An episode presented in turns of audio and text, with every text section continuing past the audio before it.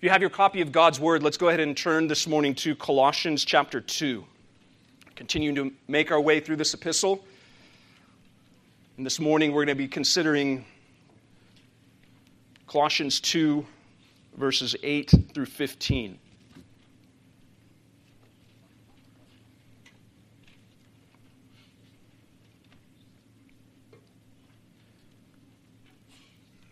See to it that no one takes you captive by philosophy and empty deceit, according to human tradition, according to the elemental spirits of the world, and not according to Christ. For in him the whole fullness of deity dwells bodily, and you've been filled in him, who is the head of all rule and authority.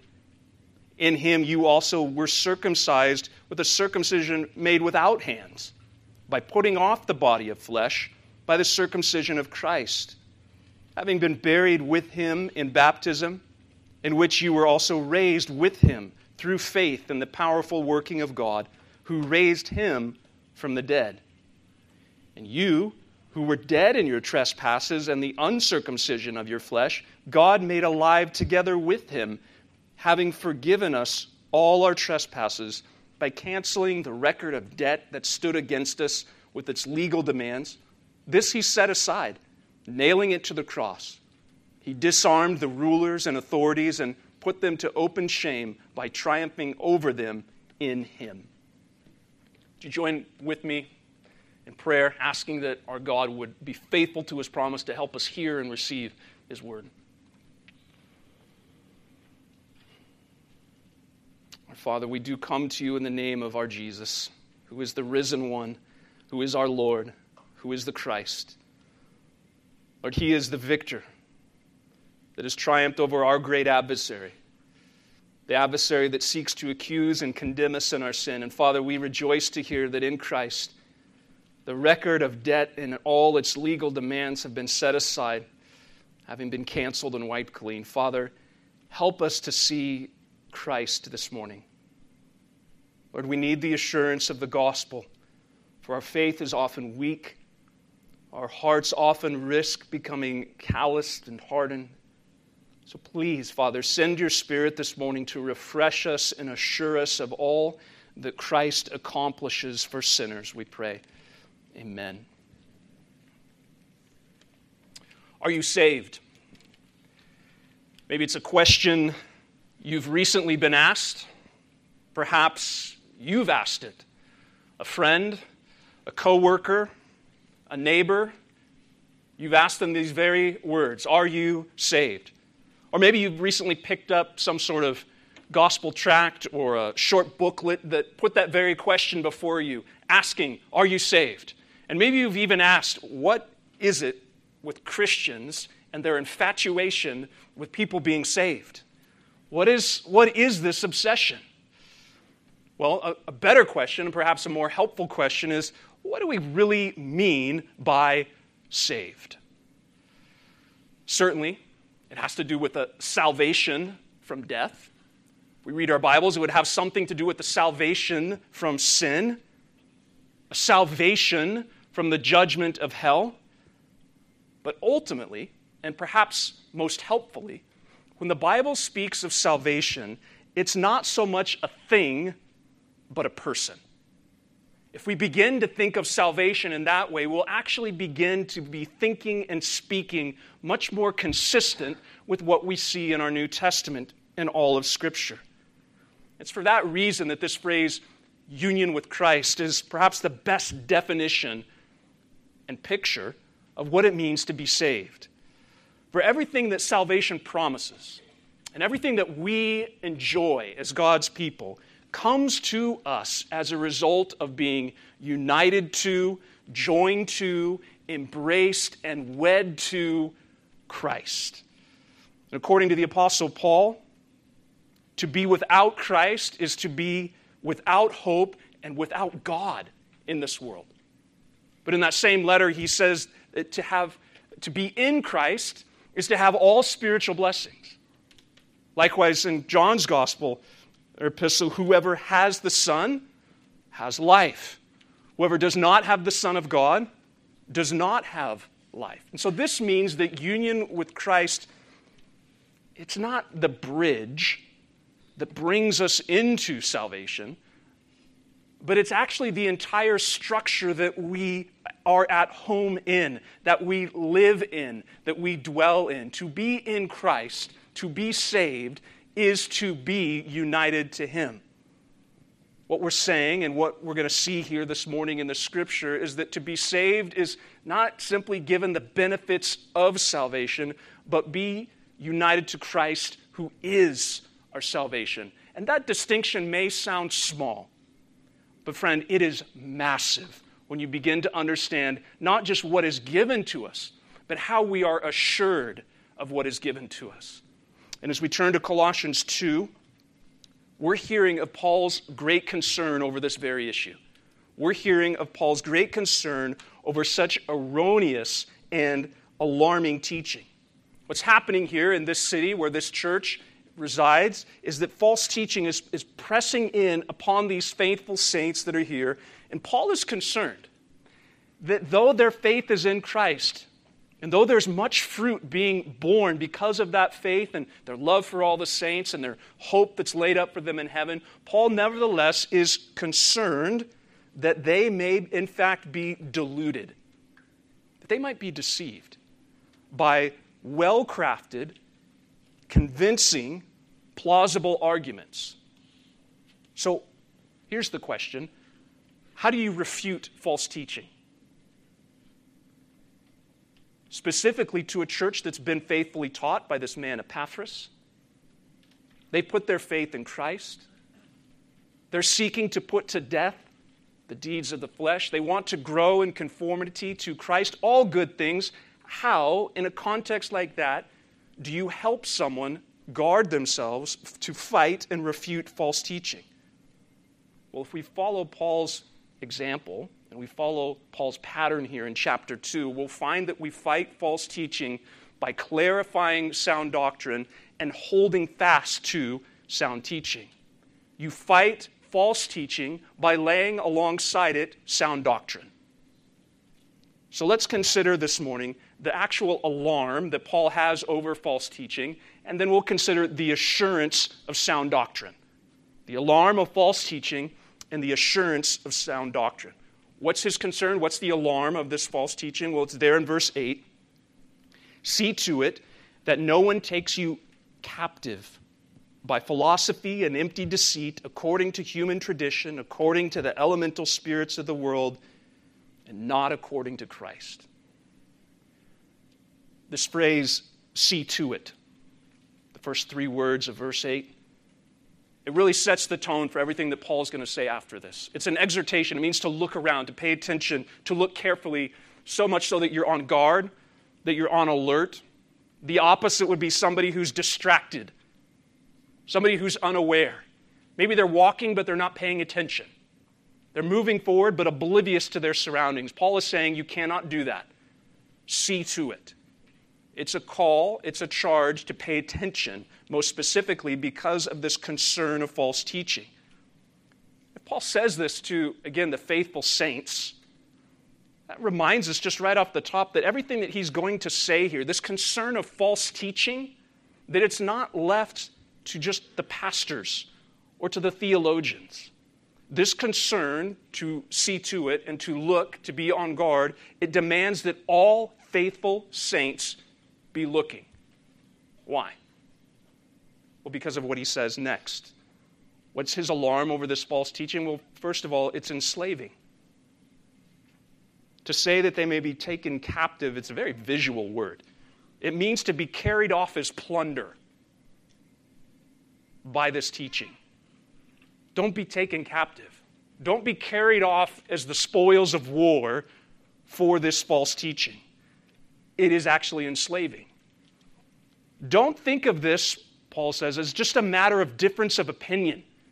That over time it'll just get worked out, the wrinkles will come out eventually, and it'll all be fine. Do not think for a moment that it is in that category that I'm speaking of, Paul says. This is actually something that could take you captive. To fall prey to this particular deception is to become enslaved to a way of life that rips you your freedom from you and enshackles you in bondage. As we move through chapter 2, we're going to see some of the specifics of what that actually looks like. This is an enslaving problem. And again, we said last week, this is not so much philosophy itself that Paul is concerned with, but the sort of knowledge that is deceptive and ultimately empty. Look ahead at verse 23 of chapter 2. These have indeed an appearance of wisdom in promoting self made religion and asceticism and severity to the body, but they are of no value in stopping the indulgence of the flesh. It's the appearance of something helpful, but it's actually of no help at all. This is the sort of teaching that enslaves well meaning Christians, wanting to say no to sin. The sort of Christian, the follower of Christ, who wants to grow in godliness. This is the sort of Christian that you would find gathered with the saints on the Lord Day, with a Bible open, seeking to be encouraged, wanting to be faithful followers. That's who we're talking about. And he says, see to it there's something lurking around that can actually enslave that sort of person. He says also that it's earthly. Paul says this false teaching is according to human tradition, which reminds us of Jesus' rebuke of the Pharisees and the scribes in Mark chapter 7, who left the commandments of God to uphold their tradition. Do you know the word that Jesus had for this sort of decision? Hypocrisy. In Mark chapter 7, verse 7, in vain do they worship me, teaching as doctrines the commandments of men. You leave the commandment of God to hold to the tradition of men. That's the sort of hypocrisy that Jesus is rebuking, and that's the sort of human tradition that Paul is saying is creeping in amongst them. It's earthly. And so the rebuke here is not against tradition outright. It's not as if all tradition is ungodly, but the exaltation of human tradition at the expense of God's command is most certainly problematic. This is the sort of thing when somebody turns their preferences into precepts. This is the sort of scenario when somebody turns opinions into commands. This is the sort of context where it'd be better to say, you may, but instead they've said, you must. The exaltation of human tradition at the expense of God's commands. Well, it's not only enslaving, it's not only earthly, he says it's actually elementary. That's the next concern he has. The word translated here as spirits that you see in verse 8 it can have various meanings in Scripture, and sometimes it's hard to discern what is the, the contextual meaning here when he says spirits. I think the con- context here of Colossians 2 and the concentric circle of Ephesians and Galatians, another one of Paul's letters, helps provide some clarity here what Paul means when he says the elementary spirits of this world. To speak of spirits here, don't think of it in the sense of beings, like angels or demons but in how we might use it, what's the spirit of the matter? And by that, you know what the person is talking about. The, what's the essence? What the, what's the principles in play? What are the elements of what you're talking about? What is the force behind something? What's the spirit of what's going on here? And he says, this is just all according to the elementary principles. Galatians chapter 4, verse 3. Same word. In this same way, we also, when we were children, were enslaved to the elementary principles of the world. But now that you've come to know God, or rather to be known by God, how can you turn back again to the weak and worthless elementary principles of the world whose slaves you want to be once more?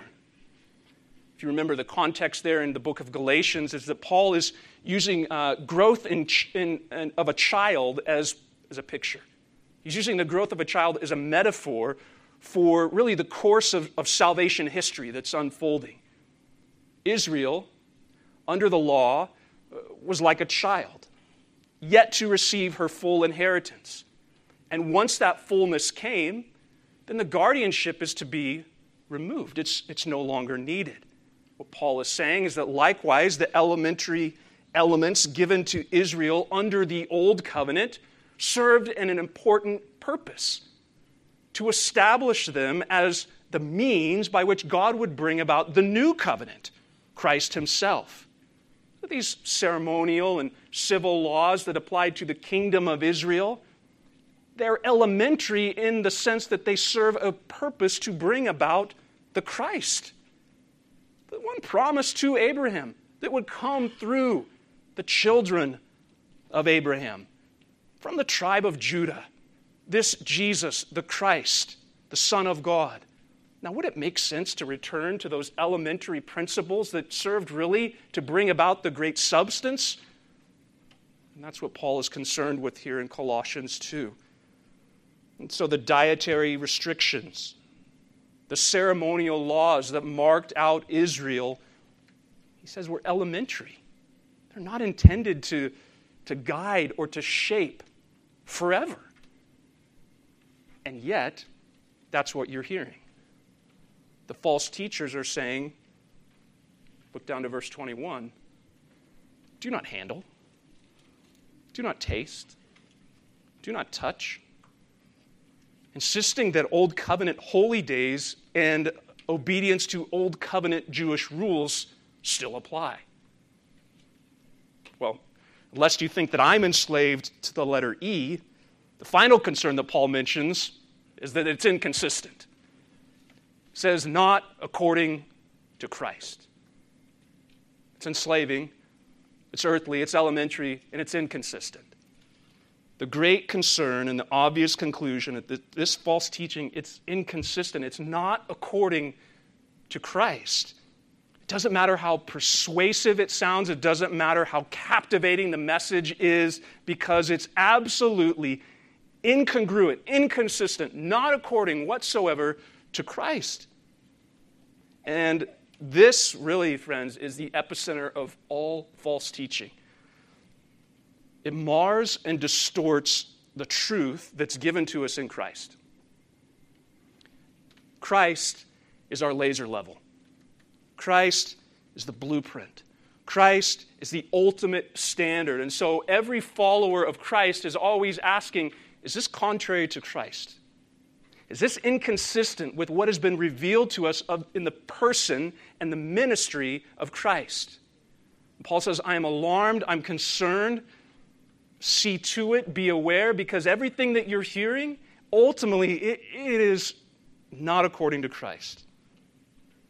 Now, this means that the alarm of this teaching, it's not only the eventual ruin that it brings upon well intending Christians, but if it's not according to Christ, then what this also means that it's a blasphemous reproach upon the person of Christ.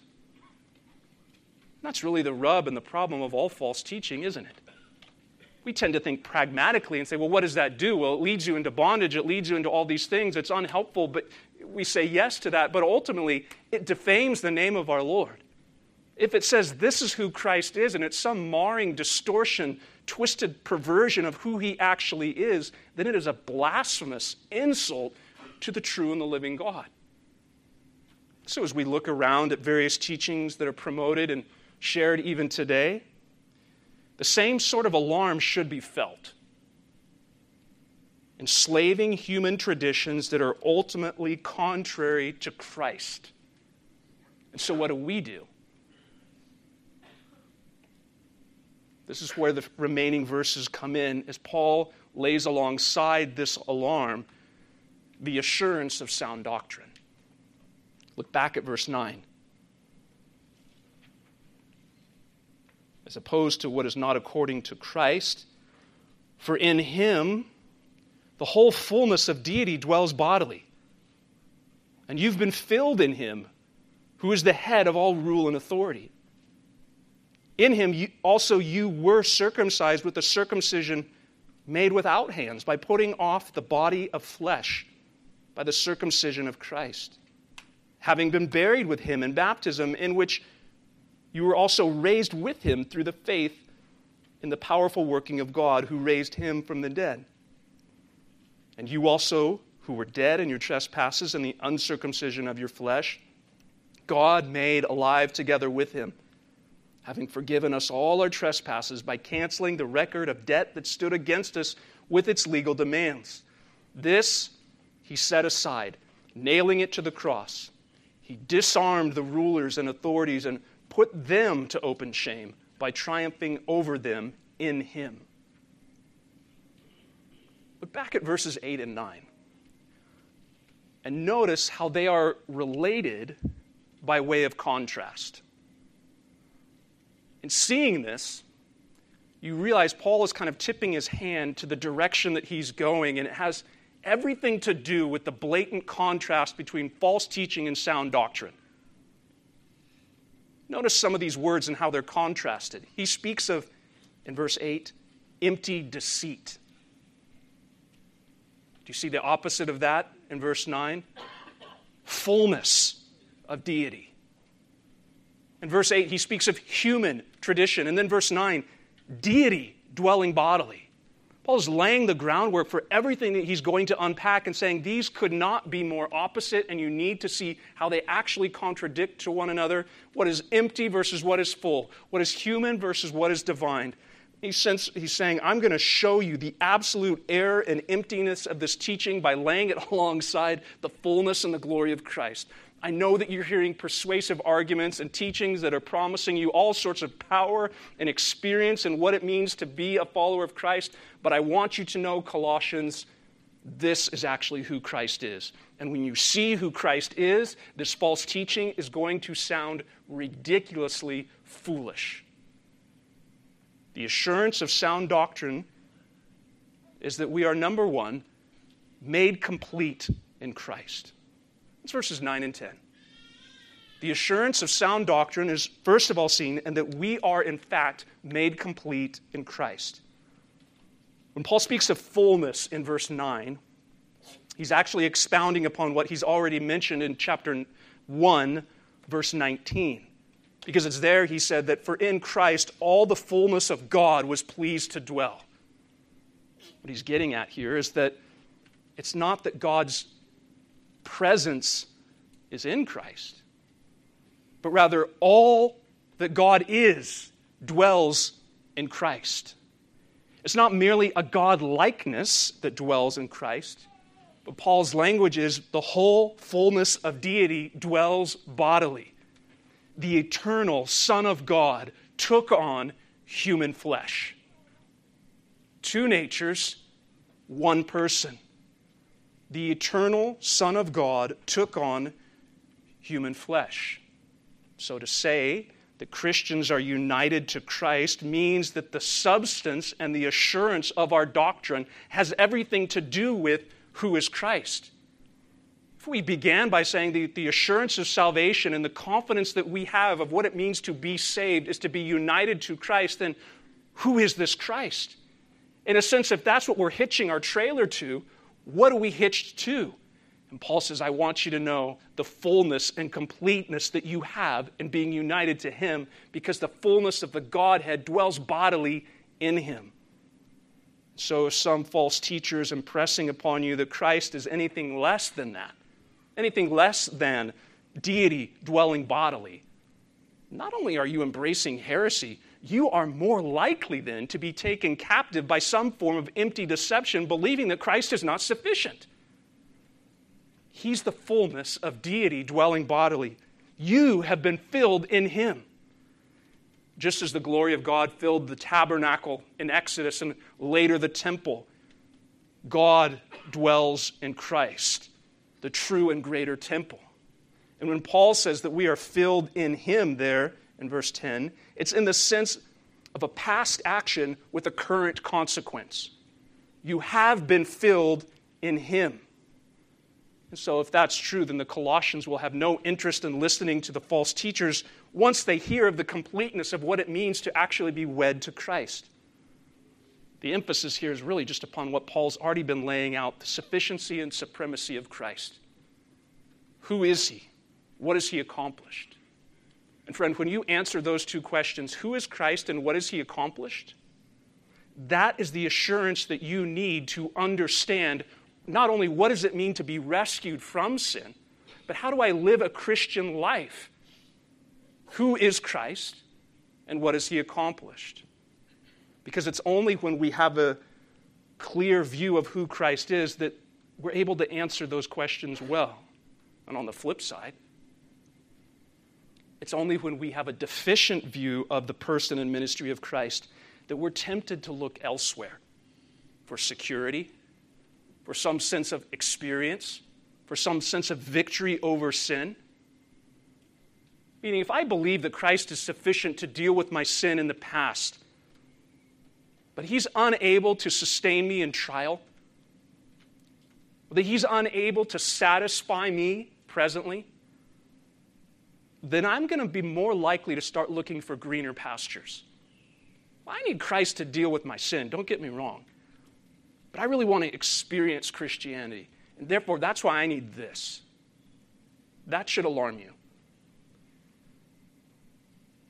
Much like the motivation to an adulterous affair where one spouse convinces themselves that they are unsatisfied and incomplete in their marriage and that they need to look outside for some supplementary emotional or physical satisfaction that is supposedly going to bring the completion they seek. And this turning from Christ to false teaching is equally as adulterous. It's forsaking the fountain of living water and turning towards the gutter water of erroneous teaching because it's the fullness of the Godhead dwelling bodily, he's also the sufficient head who's able to nourish, provide, and protect for his people. That's Paul's language, being our head. Sound doctrine and its assurance, it reminds us, first of all, that we are made complete in Christ. But in verse 11, it reminds us that we are circumcised in Christ. This confusion over circumcision within the new covenant and followers of Christ, it's not new.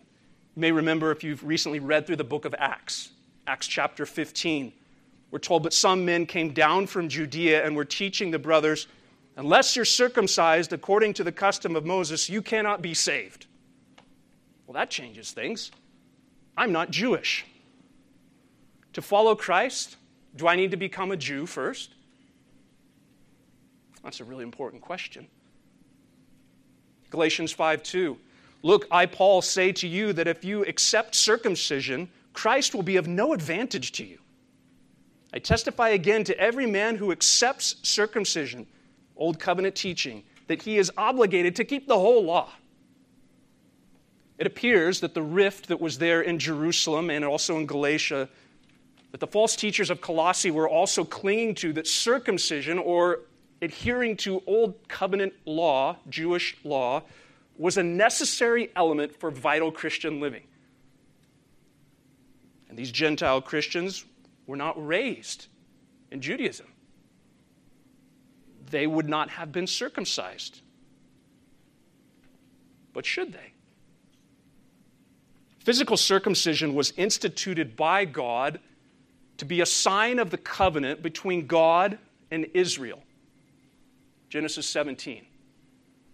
But this sign of the covenant between God and the kingdom of Israel, it was also a shadow of something that most, most ultimately must happen to God's people. In some ways, it is a metaphor for what must happen to the heart. Deuteronomy 36 is one, one instance.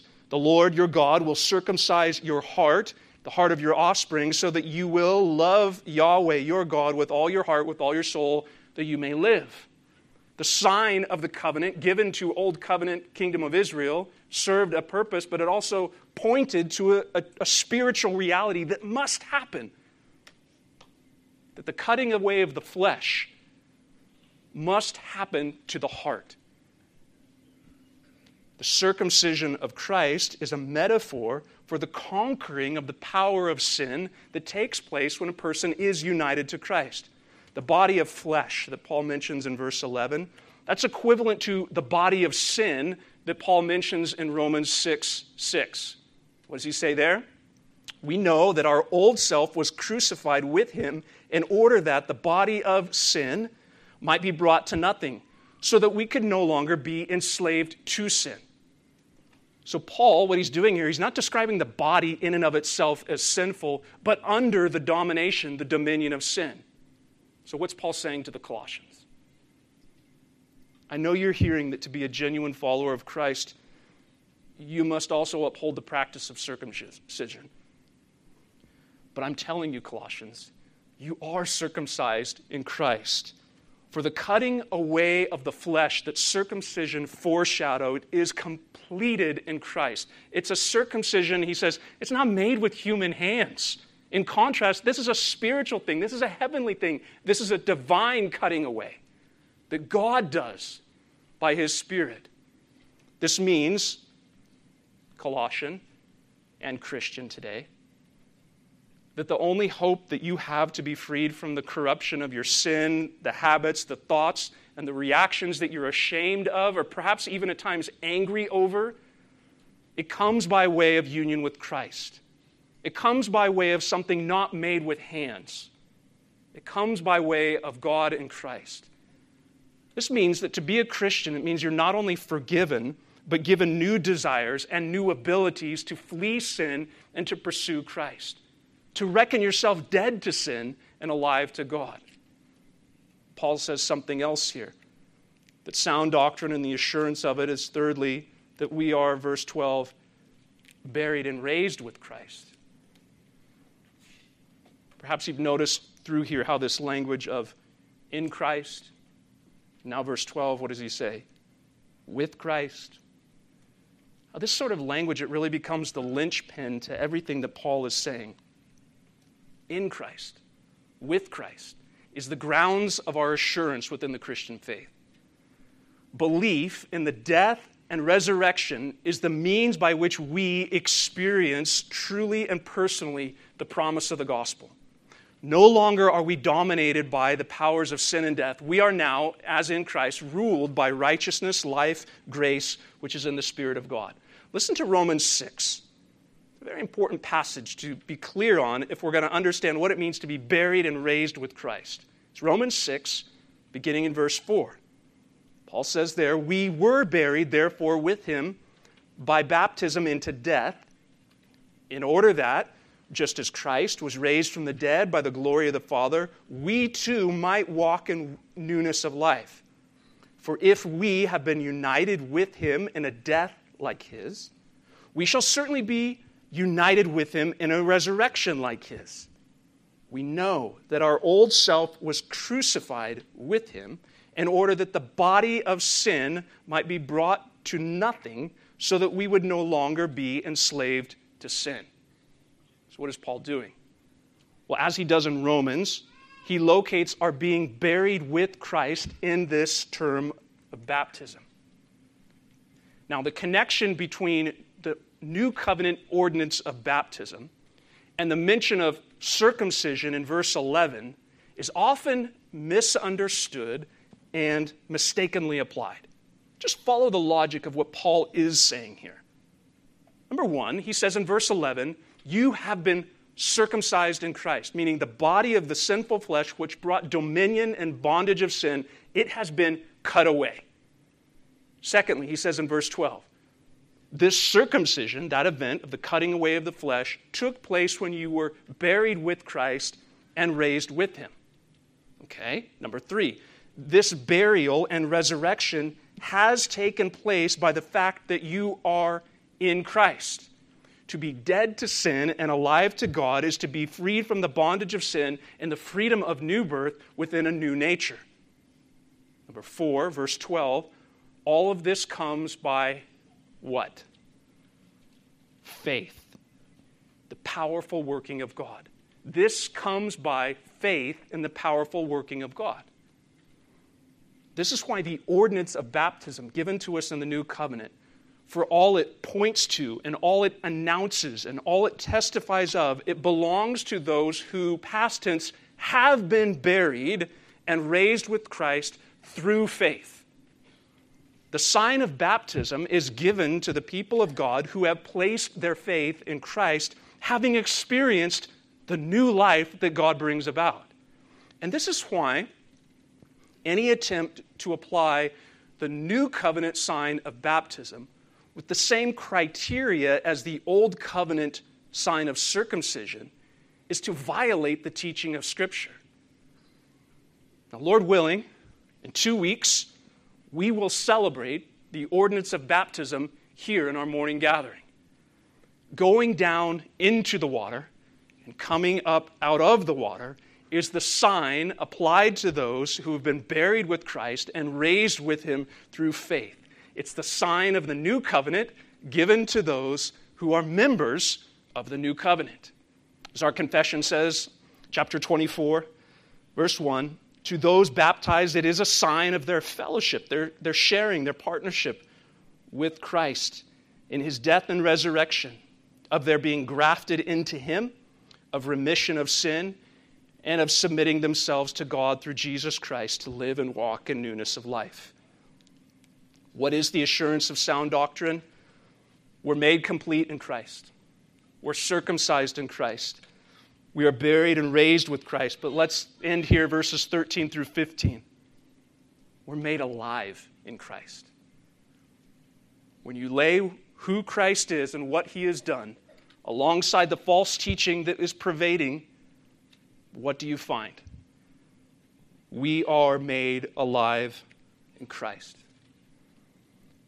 And Paul says that we're dead he uses that word dead, it has everything to do with the sense of condemnation. Dead, what does he say? In sin. When you hear that word in, understand it to be in the sense of because of. Dead because of sin. Romans 5:12. Therefore just as sin came into the world through one man and death through sin and so death spread to all men because all sin. And then verse 18 he said one trespass led to condemnation for all men. Hear what Paul is doing. He's connecting death to this understanding of condemnation. So this is why we're saying we're in sin, we are unable and unwilling to look to God part of that death certainly has to do with we have no appetite for God, no pulse towards God, no desire for Him. We are haters of God. That is all true. In that state, not only are we spiritually dead to God, we are dead because of sin. We are in that state, in our natural state, because of the corruption of what sin does. To say, as he does in verse 13, that we are dead in trespasses and the uncircumcision of our flesh Think of it as parallel expressions. The one is pointing to the other, and the other is pointing to the same. They're saying the same thing, pointing to the same reality.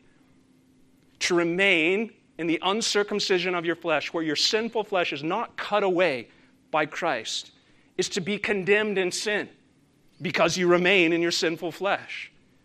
A death sentence hangs over your head outside of Christ. You are dead in sin.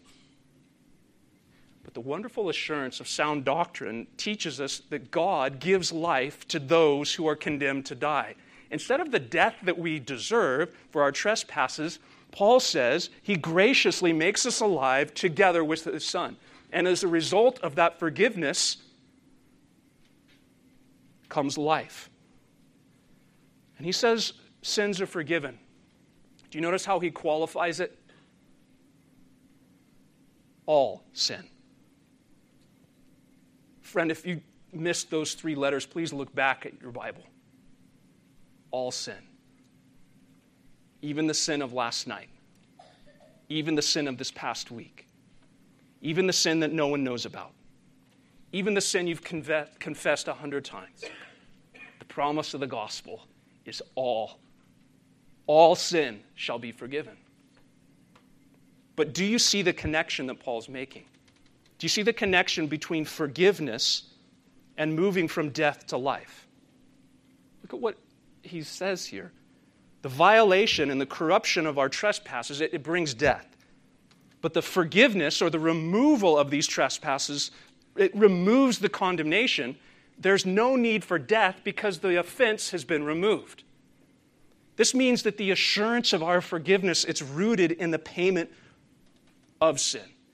justice is satisfied, and then forgiveness is extended. The wages of sin are no longer attributed to our account. That debt has been paid, it's been canceled. And that's the exact image that Paul uses there in verse 14 as he speaks in this language of a record of debt.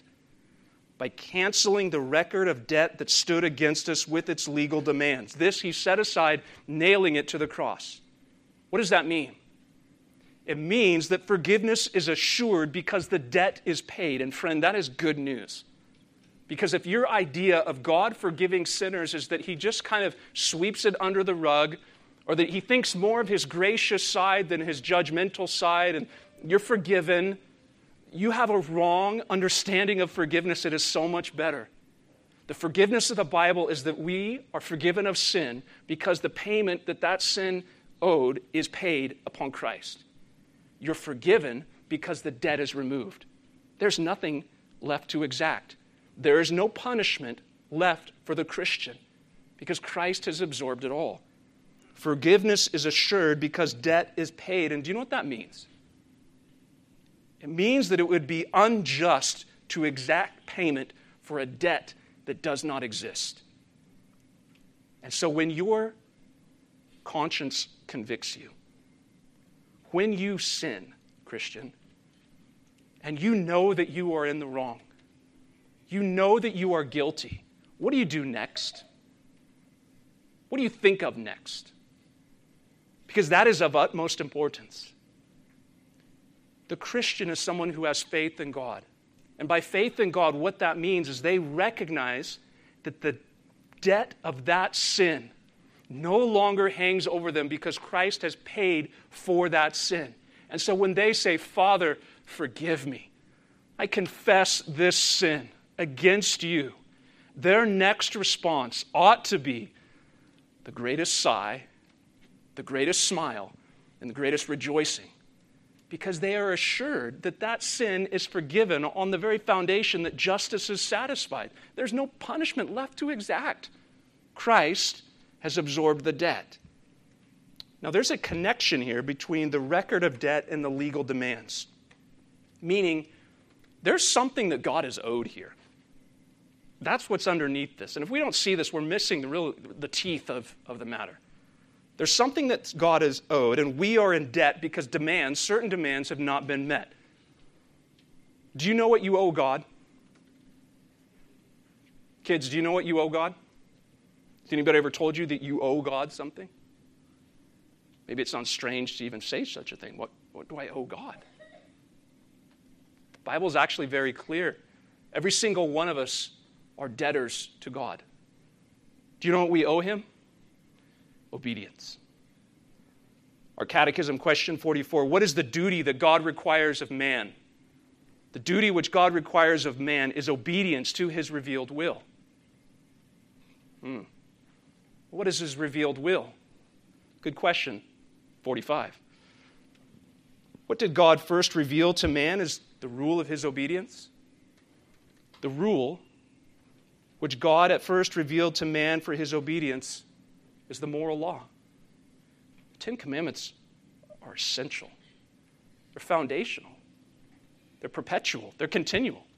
It's not by coincidence that we're going to be reading through the Ten Commandments for the next couple of weeks, reminding ourselves of what has God revealed to us, what is owed to Him obedience. That means that underneath every sin is the breach of God's law.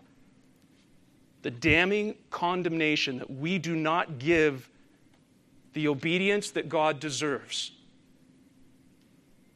The law of God stands as the primary witness against us pointing out every breach of contract, every failure to execute, every negligent word, every unfaithful thought. And it's perfect in doing so.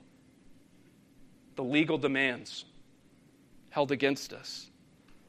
In our sin, the handwriting of requirements, it's against us. It's an open and shut case.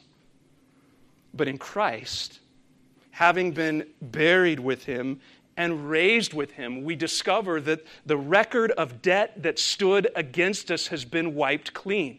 The debt is forgiven because it's satisfied upon the cross. Christ took upon himself the penalty of our disobedience, what was owed to him. He took that upon himself, satisfying that perfectly in the keeping of God's law and sacrificially paying for the negligent neglect of obedience to that law in his death. And in the resurrection, saying, It's paid, it's satisfied. The death of Christ is the death that we deserve. The death of Christ is the punishment for the sins of God's people. For any who trust in his provision, they hear these words It's finished. But what I find interesting is the connection that Paul makes in verse 15 between this canceling of the debt of forgiveness of sin and the disarming of the rulers and spiritual authorities. He uses very Romanesque imagery here of this triumphing over them in them. Think of you know, great Greek or Roman victory parade where the, the enemy is vanquished. The conquering general rides through the town. Great victory parade. And those that have been conquered, they've been shamed, dishonored, and it's hail to the victor. That's the imagery that Paul's using here. They're disarmed, they're put to open shame. Okay.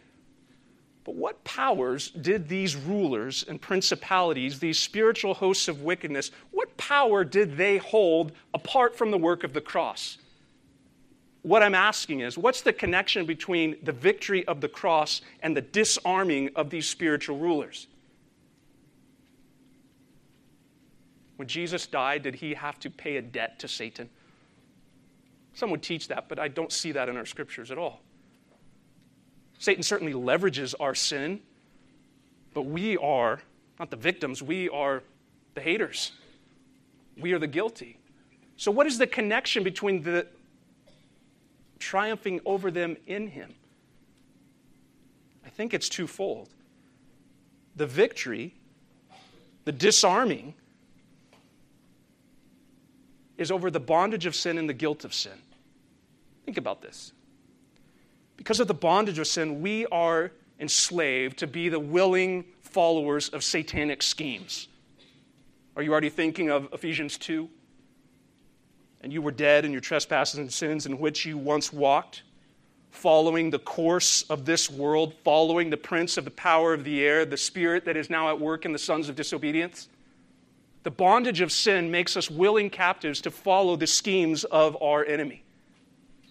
But not only the bondage of sin, how is the guilt of sin? That Satan leverages the guilt of sin on a daily basis. He's the accuser of the brethren. He, is, he and his demonic principalities, rulers, and authorities, they seek to accuse, they seek to condemn, they seek to drown you in condemnation, saying, You are so guilty. You do not deserve any of this and you're racked by guilt and shame. But through forgiveness, through the canceling of the debt, both the guilt of sin and the bondage of sin are no longer the leverage that these spiritual hosts of wickedness can hold over us. I'm no longer in bondage to sin. I'm not following the prince of the courts or the power of this air, and I'm no longer in guilt because of my sin. You can accuse, but there's nothing to condemn. That's why Luther said So when the devil throws your sins in your face and declares that you deserve death and hell, tell him this I'll admit that I deserve death and hell. What of it? For I know one who suffered and made satisfaction on my behalf. His name is Jesus Christ, Son of God, and where he is, there I shall be also. Essentially, Luther said, union with Christ. It's true, but here's what else is true where he is, I shall be also. So we ask again Are you saved? Are you in Christ? Are you with Christ? Are you united to Christ? What wonderful news we hear and receive from the scriptures. The fullness of Christ is ours. All that He is, Christian, is yours the bondage of sin that condemns us and corrupts us, it's cut away. His death for sin is our death for sin. His resurrection unto life is our resurrection unto life. Because he lives, we live. God has raised us with him. So while there may be many alarms to such false teaching, not only here in Colossae, but in our present day, the Christian is one who says, What of it? Who is Christ? What has he done? Let's lay that alongside with what I'm hearing.